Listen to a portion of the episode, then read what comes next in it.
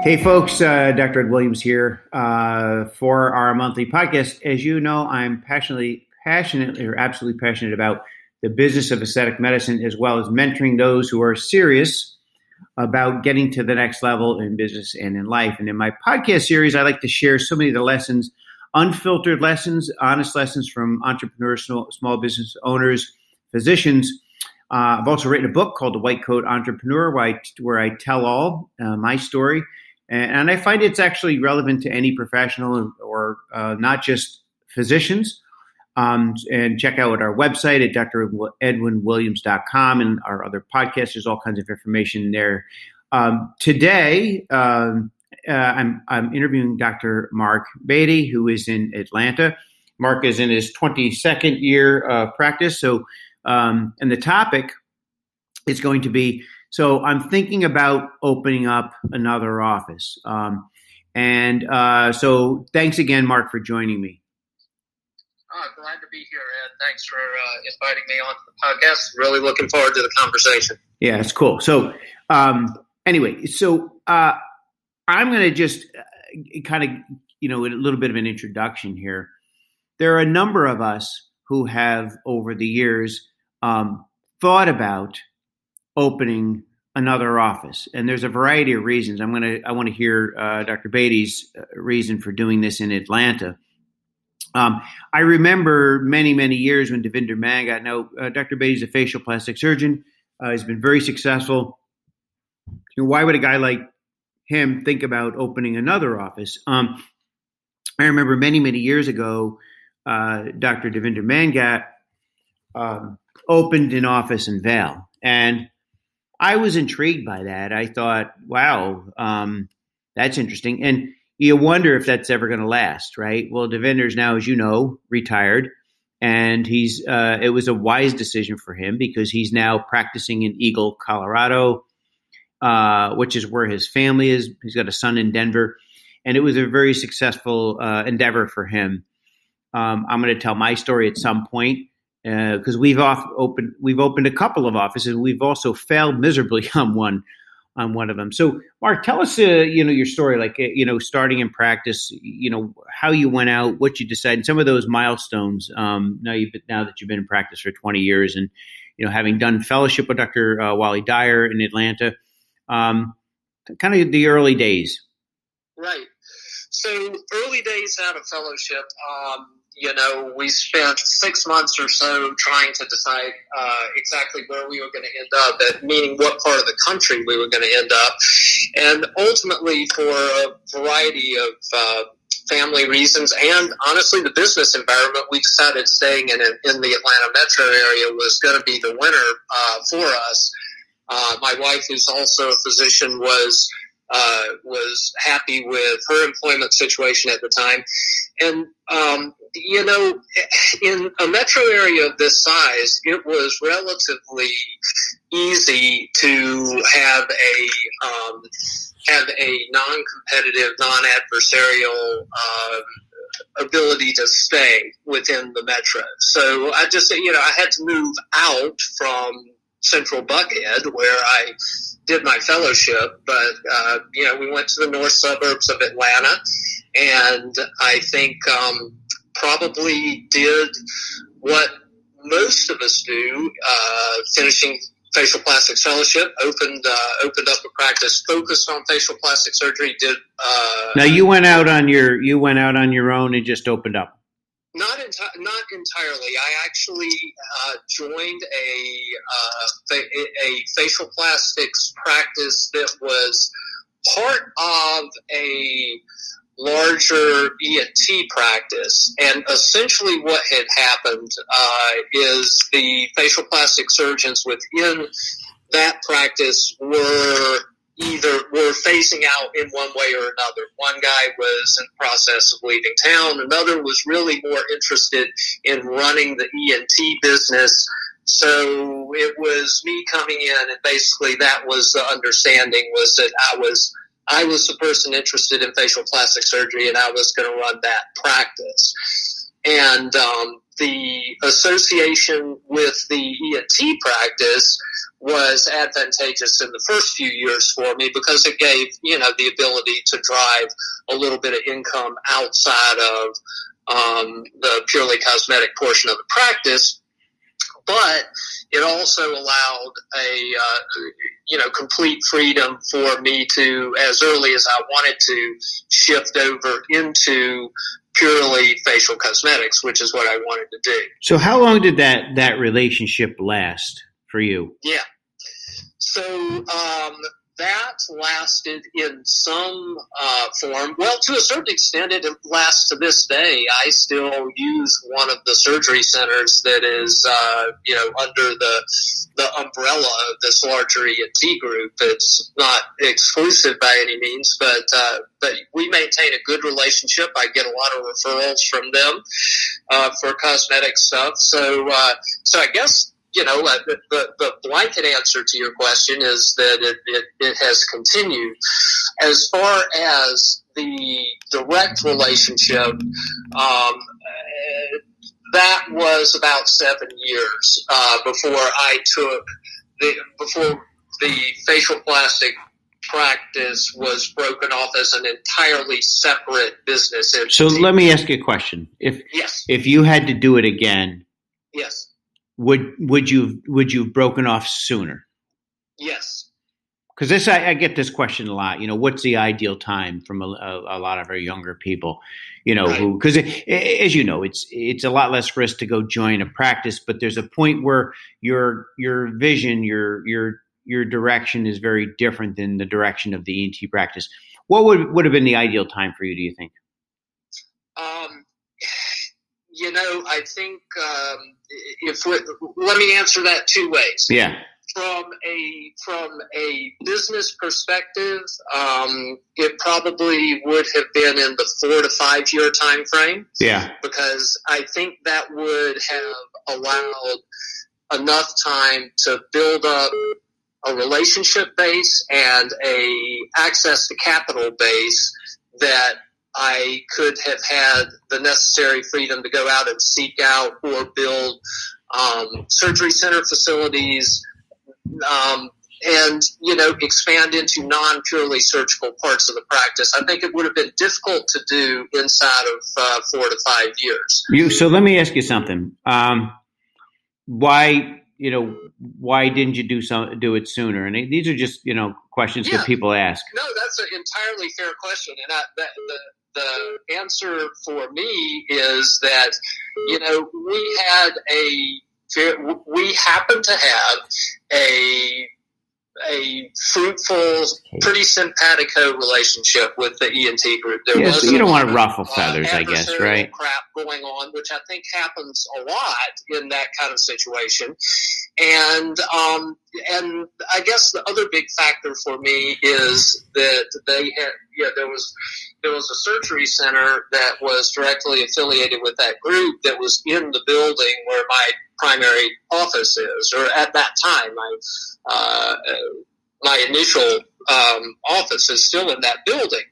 Um, so that that was a big carrot, yeah. you know, to be able to um, not have to go out and build a surgery center myself, but yet have all the advantages of having it right there in the building. Right. I could you know, drop up and down on the elevator, uh, see patients in between surgeries. I mean, uh, so so I think that was that. If you're looking for a single thing, yeah, I understand that. An extra three or four years, I think that's probably my that would be my big one. Yeah, and you know, and I think that's a question I get a lot because people want to know when's the ideal time. You know, a lot of people do go join a practice, and then you know they find invariably if they're serious about facial plastic surgery, they find or you know any other discipline they find that the the goals are different, and uh, the ideal timing is somewhere probably what I hear about four or five years. So so from there, you you were on your own, say seven eight years out until now.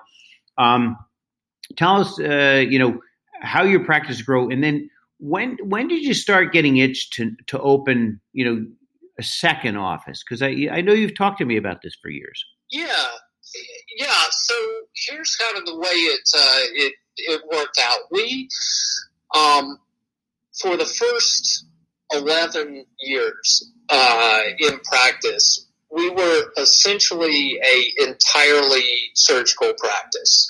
Um, you know, we did injectables, but outside of that, we did not really get involved in the technology end of things. We didn't run a med spa. I didn't have estheticians. I mean, we were we did surgery, and you know that was it. Um, I think that that was probably helpful in that initial uh, growth phase of the practice because everybody knew what we did. We developed a solid reputation around that you know specific thing in um, the area where we were, which is Alpharetta, by the way. For those who aren't familiar with the Atlanta metro, it's a uh, a large uh, first ring, well, really second ring suburb um, outside of our um, outside of the perimeter of the city. Um, so, you know, that that was great. Um, and that was your first practice, right, near Alpharetta? Yes, yeah, that, that's uh, the the first uh, location, first practice location, and we're we're still there. But yeah. that was uh, so that's kind of what it looked like for that first decade, and so uh, at that point, I started getting interested in adding some non-surgical components, trying to um, create a situation where we could where we could drive a little bit of at least partially passive income or income that wasn't directly tied to Mark Beaty doing you know specific work every you know, every day for however many hours a week. So um, we uh, we got into a little bit of technology. We started doing some uh, skin tightening treatments. We started doing uh, some body contouring, um, and uh, that began to create a little bit of crowding within our Space. facility at Alpharetta because now you know we're stuffing this other stuff into the same amount of the same amount of space. So I guess that was one driver that made. So one driver, you were just kind of outgrowing your space a little. Yeah, uh, to, to, to some extent. Yeah. so you know, you begin thinking about things like, well, should I just um, do? Should I create a med spa space, you know, down the street within the same market, or should I, or how should I approach this? So one of the things that's a little bit unique about Atlanta, or I think it is anyway, that we um, that ultimately led us to a different decision, is different parts of the city um, really kind of segment themselves, and we um, we started seeing about 12 to 15 years ago um, a tendency in the Atlanta metro for re-centralization. People started moving back into the city um, in in large numbers and desirable demographics. I mean, we're talking, you know, young, middle-aged, uh, dynamic professionals, and they wanted to live in the city. And we started looking at that and thinking, you know, this uh, what we really should be doing is trying to ensure that we create a situation where, where we are not missing out on that potential market segment. Because it turns out that these folks don't particularly like to drive all the way out to the suburbs, nor do people in the suburbs particularly like to drive into the city.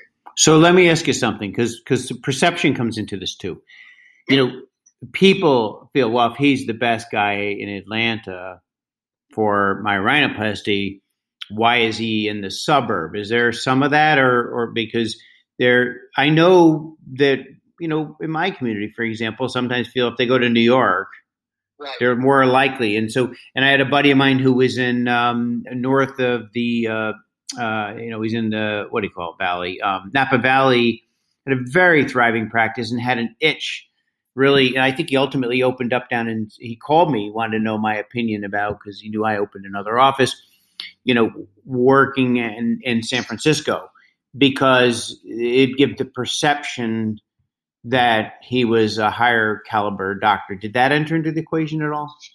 I don't think so. Okay. Really. For uh, for us, it was a little bit different situation in Atlanta because if you if you if you look at where the epicenter uh, Atlanta the Atlanta medical scene is. It's up on the north perimeter. That's where all the major hospitals are, with the exception of Emory. And um, so that is, you know, the, that epicenter is kind of right in between where our two offices ended up being. We Okay. have one north of there, and then the city is is south of there. I think more important, but you you do lead into a uh, important point, and one of the reasons we really wanted to come to Midtown is it is a distinctly different different demographic. Okay. So how how so? How's the demographic different? Would you say? It is significantly younger. It's significantly more racially diverse. It's significantly more gender preference diverse, uh, gender identification diverse. So it uh, in the city versus in the suburbs. So it really, um, you know, it really hit on a segment of the population that I think we would have been unlikely to adequately serve with a single location in the suburbs. Okay. So how long ago did you do that? Because I know you'd been talking about it for a few years. Yeah, yeah. Um, so we opened the office in Midtown in um, 2014. Okay. So you've been there for six years now. Uh, actually, I'm, uh, we made the deal in 2014. It was 2015 before we actually opened. What was You- early on? You know how that goes. Oh yeah, no, everything takes twice as long and costs twice as much. So so just uh, the space that you took back then is it the same as the space you have now? Yes. Okay, and, and just how big was that ballpark? So we've got at the Midtown office about uh, 2,700 square feet. Okay, and the one that you have out in Alpharetta. is about uh, it's similar. It might be it's, it's right right around the same. Okay, so what were what were the biggest challenges and obstacles that you had to overcome to open that office? So the what I thought was going to be the biggest challenge was to figure out how to appropriately allocate my time Yeah, to ensure that we were um, that we were providing all the service that we wanted to provide. You know, we didn't want to take anything away from Alpharetta. And right. That sir, that defeats the purpose, right? right, exactly. And uh, so that was my concern initially. As it turned out, the biggest miscalculation that I made was the difficulty in getting in properly allocating the staff. Yeah. It wasn't about. It wasn't a problem with me. It was a. I had made the, or I shouldn't say that. I, I, I'm personally flexible enough that you know I could move back and forth. I could, you know, and for the short term, do anything for 12 hours a day. So you know, we could make that work. But what was difficult was my upper level staff, and particularly at the office manager level Yeah. uh, it was really a struggle, and and so we we paid for that in Alpharetta for two and a half years, Yeah. and I did not expect that. That was So when you say you, so so let me back up, ask you a question. How far how far do you physically live for, from Alpharetta now? so now we live in Midtown. You live okay, so you moved in town. correct. So h- how far are you from your office? So I am two blocks from my Midtown office. Okay. I am twenty three miles or so from the uh, Alpharetta office. Yeah, so that takes a bit of time depending on traffic and that sort of thing. Yeah. Right. So when you say because so here's here's the thought. Um, because those of us who are entrepreneurs uh, get bored. You know, so is and and and and we we bat at shiny objects and we sometimes go down the road of a new opportunity that ends up being a distraction, costs us time, costs us energy, and creates unintended consequences. So I'm here one hearing one unintended consequence. You didn't expect this with your team and your staff. So elaborate on that a little bit because obviously having two offices and expanding your staff, you know, there's a little saying, you'll keep it keep it small and keep it all. Um, you know, you have a whole level of operating expenses that you didn't have before now. So, so tell me about the unintended consequence of uh, of your team. Yeah.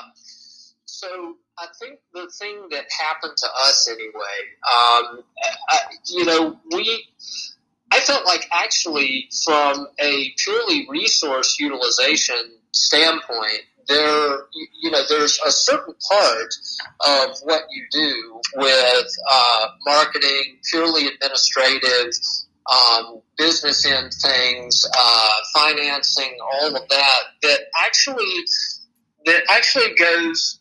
It, it, doesn't matter which you're serving both locations from one thing. So right. I think we gained economy of scale there. Yeah. And what I anticipated was that my management team and myself would be able to add um, front office and back office support employees and that they would we'd be able to run both offices concurrently just as efficiently as we ran one and that we expected for Midtown to scale up, Alpharetta to stay the same, and within some, you know, reasonable period of time, 18, 24 months, have two offices um, fully functional.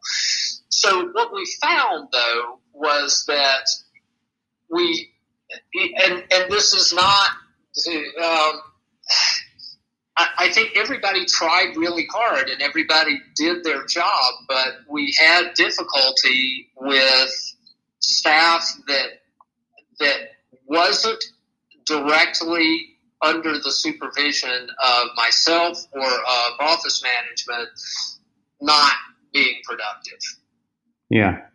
And that was a problem. I, you know, a problem that we really didn't anticipate. Just um, because we, as a general rule, have not had staff problems. We have very low turnover. We have dedicated people, but it's just, I guess, at a at, at a there's a tier of those who work for us that really need to have somebody to direct and focus right. and keep them on task. And they just can't, you know, it's not in their skill so, set. yeah. So where, where are your management, where's your management team or your higher, higher level people? Where are they stationed? I should say, where, where do they spend most of the time? Because one thing I learned, you know, we learned, and I'm sure you felt the same, is yeah. not everyone has your same drive and level, and they're not going to run back and forth to different offices. They people right. don't like that, right? Right. So where where did you keep them? Mostly, or where do they work out of mostly?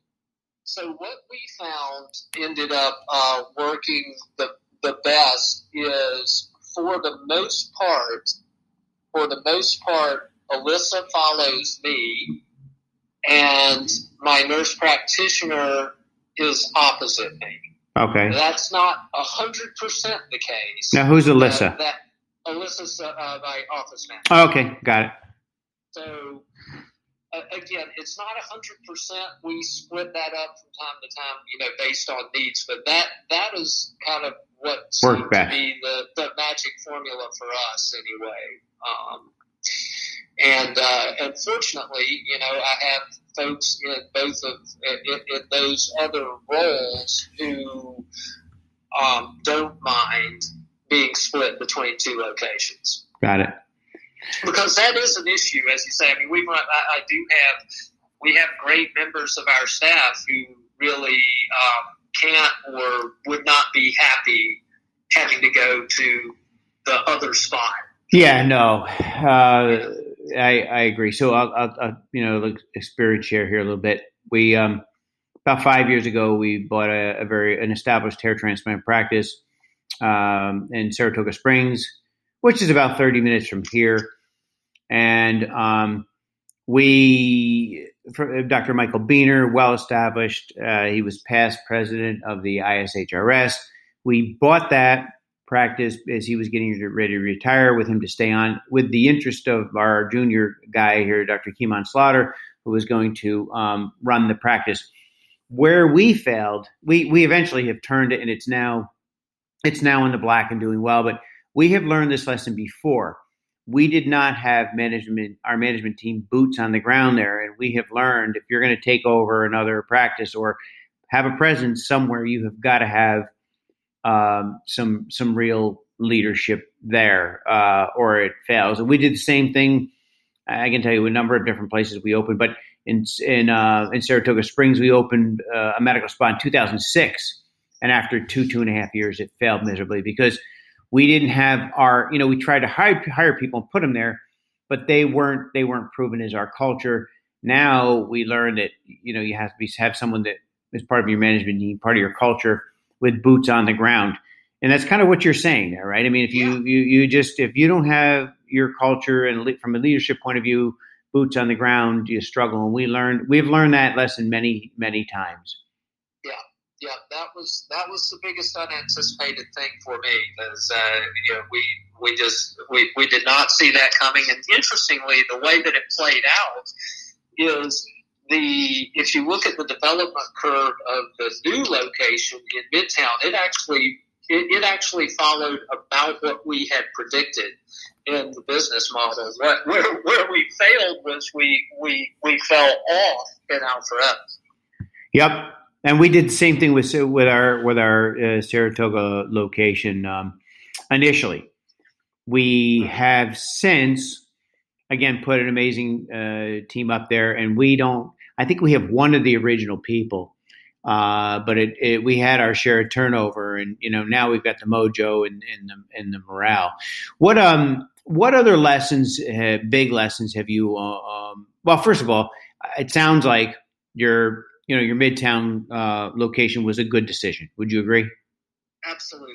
Yeah. I think you know, in retrospect, even with all the stuff that we've been through with this and the mistakes that we've made, um, I would absolutely do it all over again. I would even put up with more downside because I think that we have put ourselves into a uh, market situation in our in this metro area that is uh, as desirable as it can get. We're in the two highest growth areas nodes uh, in Atlanta currently, and predicted to be to continue to be for the next decade. Um, so yeah, it was a, it's a no brainer good decision in retrospect. Yeah. So let let's just you, you know just kind of uh, you know gut gut feel answers. You feel it was a good decision. Do you feel, and we're not talking about you know gross revenue. Do you feel you're you're as profitable, you know, net to Dr. Beaty the, the, as you were back then, or the two overheads kind of equal it out, and you know you you just got more on your plate. I mean, um, how, you know, because obviously you've got you got two layers of expense now. Yeah. Um, I think that for the first three years, um, there's no doubt that the effort to profitability ratio went down. I think it reached equivalency somewhere over the uh, past year and a half or so, and my expectation going forward is that it's going to get better. Yeah, that's that's great. You know, you you know my story a little bit uh, about our Virgin Island because uh, you've asked me about it a few times. Um, gosh, I mean, that was one that we, uh, you know, we really struggled with because part of it was my partner was born in Haiti, and I love the islands, and you know, we love the people down there. And so we thought, well, if we can do this, and, you know, there was also a big plastic surgery clinic down there. It was called the Tattersall Clinic, and it was on Tortola. And this guy was in his 80s, and but it was it was known all over the island chain that that um, that uh, this this was the place to go. And so we thought, and what we were doing our research that you know St. Thomas would be a great place to go. You know, you got AAAHC accreditation. You got all the standards of care that we have in the states. Because let's face it, some of these islands that we're we were talking to, they uh, you know you don't know what you're getting for anesthesia. Uh, you know, I mean, honestly, you don't know, and it's kind of scary. You're out on some island somewhere, right? So we we um, we thought that St. Thomas would be a good place to go. What we didn't realize is that if you want to get a license in St. Thomas, you either work for the hospital for five years and you um, and then you get your light. We get your license, but you can you can practice, or you have to take this SPEX exam, which is uh, it's like part one, two, three of the boards all in one. Um, so my partner and I, then this is a five year process. We took the exam. We failed it by a point. I failed it by a point. He failed it by three. And by the way, the passing is 75, not 70. And it's everything like, you know, someone comes to your office, they travel to Africa, they ate this, they whatever, and then they had chest pain. You know, I mean, stuff that I haven't done since medical school. So we were determined to open there. We so we we go, we take the exam again, spend another year, two thousand questions. You know, sitting there doing this in the evenings, and we uh, we finally passed the test. We what they put us through, uh, and then getting malpractice premiums. So we finally work in a clinic down there it was a nightmare to get licensed, right? Taking five years. We finally work in a clinic. Finally, after two years, with my partners, he's schlepping down there every six, eight weeks. I'm going down maybe every two to three, two, two and a half months. But we're having, you know, we're having fun. And I was operating down there, and I was thinking. Now I look back, I'm like, what the hell was I thinking? It's, you know, I had a good coverage and general surgeon down there that would take care of our patients, but but it was it was clearly a distraction. And, and when I used to meet with our managers each month and say, "What's your biggest frustration?" It was always like dealing with the, you know the Virgin Islands and, and, and the phone calls and the clinic and scheduling. So and then Maria and Irma hit, you know, whatever 16, 17 we were finally starting to become in the black. It took us two years. We finally start to get into the black. And then we were ready to go back again this spring, and then COVID hit. So I don't know where we are with this whole thing, but I, I, I caution, you know, when people are looking at at opening another office to really ask yourself why are we you know doing that i mean what if i take if i think about the effort that we put into that and put it toward our own practice here you know in, in this one location that we're at you know maybe would have you know we would have seen a 50 to 1 kind of return so, you know, in in retrospect, I, I mean, I listen. I have no regrets in life, but it was it was clearly, uh, you know, there was not. It, it, these things take a while to become profitable, and we just got the one-two blow with this, between COVID, the storms. But I think what I'm hearing from you is that you know it it does it, it does take a deliberate effort, and it, it you know takes some time to pan out. And and I've heard this from other people. It takes three plus years to make it, you know, make it profitable. And you better be work, ready to work a little harder, right? Because think about the energy you put into open that office. It was quite a bit, right? Absolutely, I think that is is completely correct.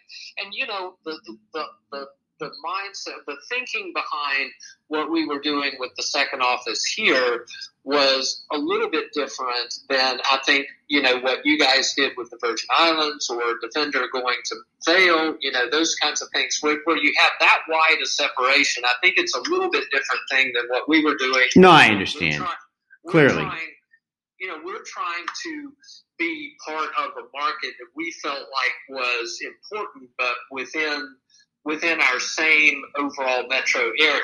And so my point with that was going to be even with that, you know, right. maybe more focused scale mindset, there's still there, there's there's still a lot of extra work that you don't anticipate. There are problems and costs that you don't anticipate, and yeah, it takes uh, you know it takes it takes two or three years to get everything up and uh, running as efficiently as you would like it to be. And yours was, I mean, yours was really a strategic move. You looked at the demographics, where the growth was, and that was a strategic move for you. I mean, I think we were hoping to see see it profitable, um, but deep down inside, I I knew that it wasn't what I consider a winning move. You know. Um, so, but now I look back, I'm like, you know, we would have just, you know, doubled down and worked and just go down there all the time and enjoy ourselves.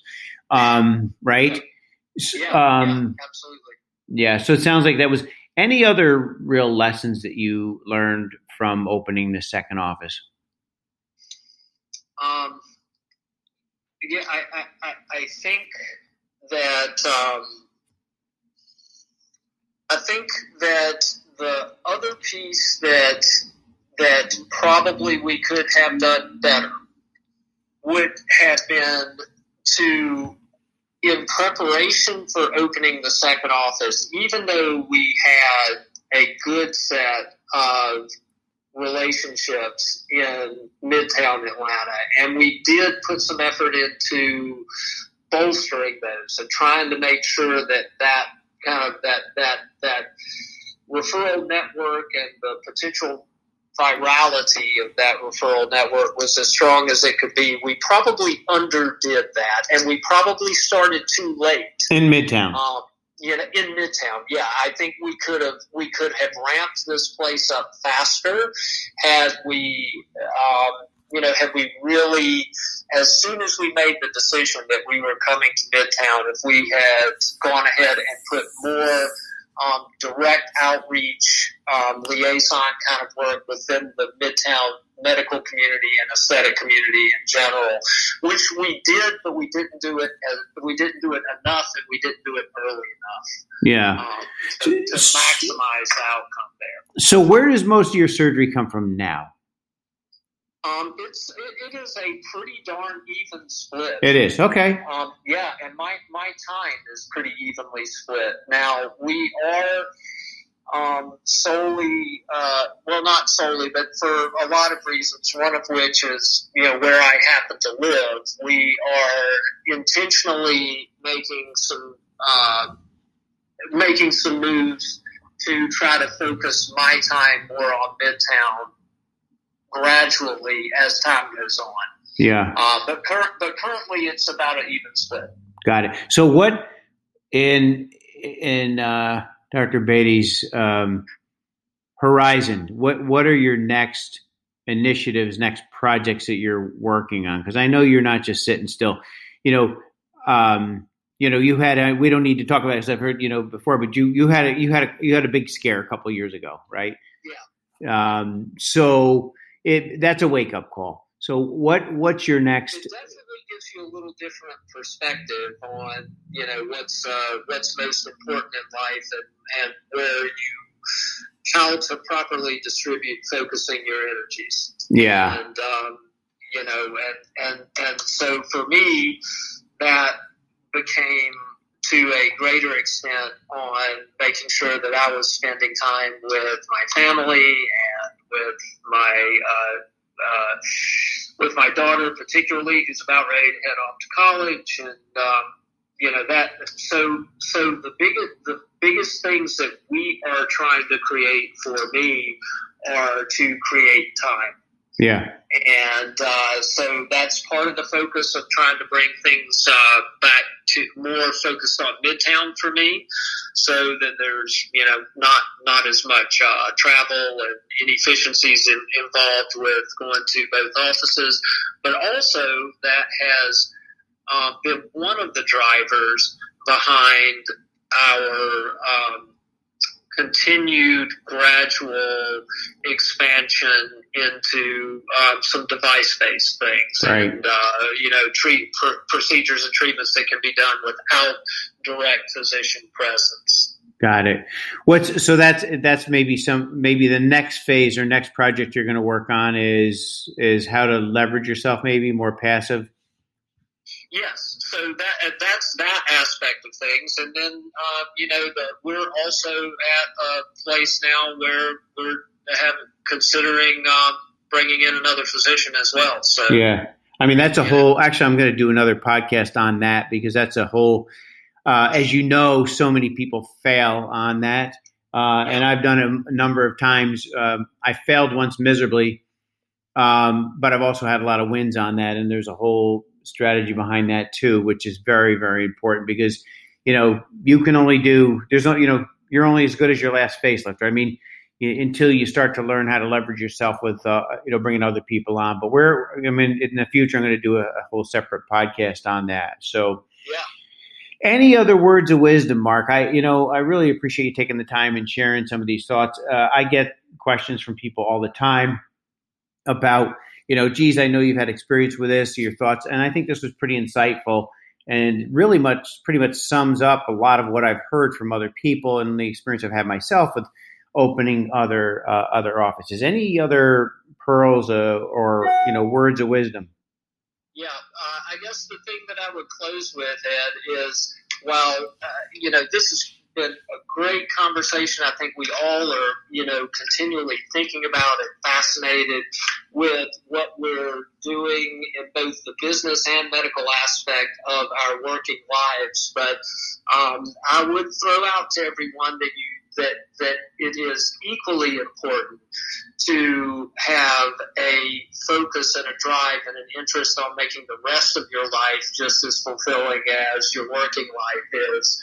And uh, that's probably the biggest change I've personally made in the last yeah. three or four years. And uh, and I, I it clearly for me has made just um, you know existing as a human being on the planet uh, more fulfilling. Yeah, that's uh, certainly sound advice. You know, one of my favorite lines is uh, "No success uh, at work justifies failures at home," because boy, there I've seen a lot of heartache over that. You know, from just colleagues of mine and friends who've oh, gone absolutely. gone through it and just uh, turned their life upside down. So, so. Um, listen, thanks. You know, Mark, I want you to stand because I just want to talk to you for a few minutes after I get off uh, the podcast. But uh, you know, thanks so much for for you know sh- sharing your thoughts and and joining us and uh, great words of wisdom and, and pearls there and some of these lessons. So, you know, for those of us who or those of you who are listening, please send me questions, comments, thoughts, things that are uh, topics that you'd like to hear. Um, this is a great topic, uh, but any questions or topics that you'd like to hear.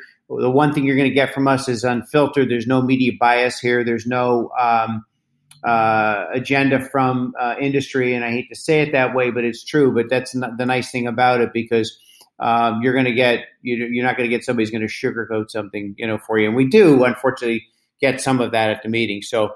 Thanks everyone for joining us. I uh, really appreciate it. If you you know if you uh, have any other topics, get them to me. Check out my website, dredwinwilliams.com, or you can send for our book, The White Coat Entrepreneur, which is basically my story of uh, and I tell as many failure stories in there as I do uh, winning stories. So thanks everyone for joining us, and uh, we'll see you next month.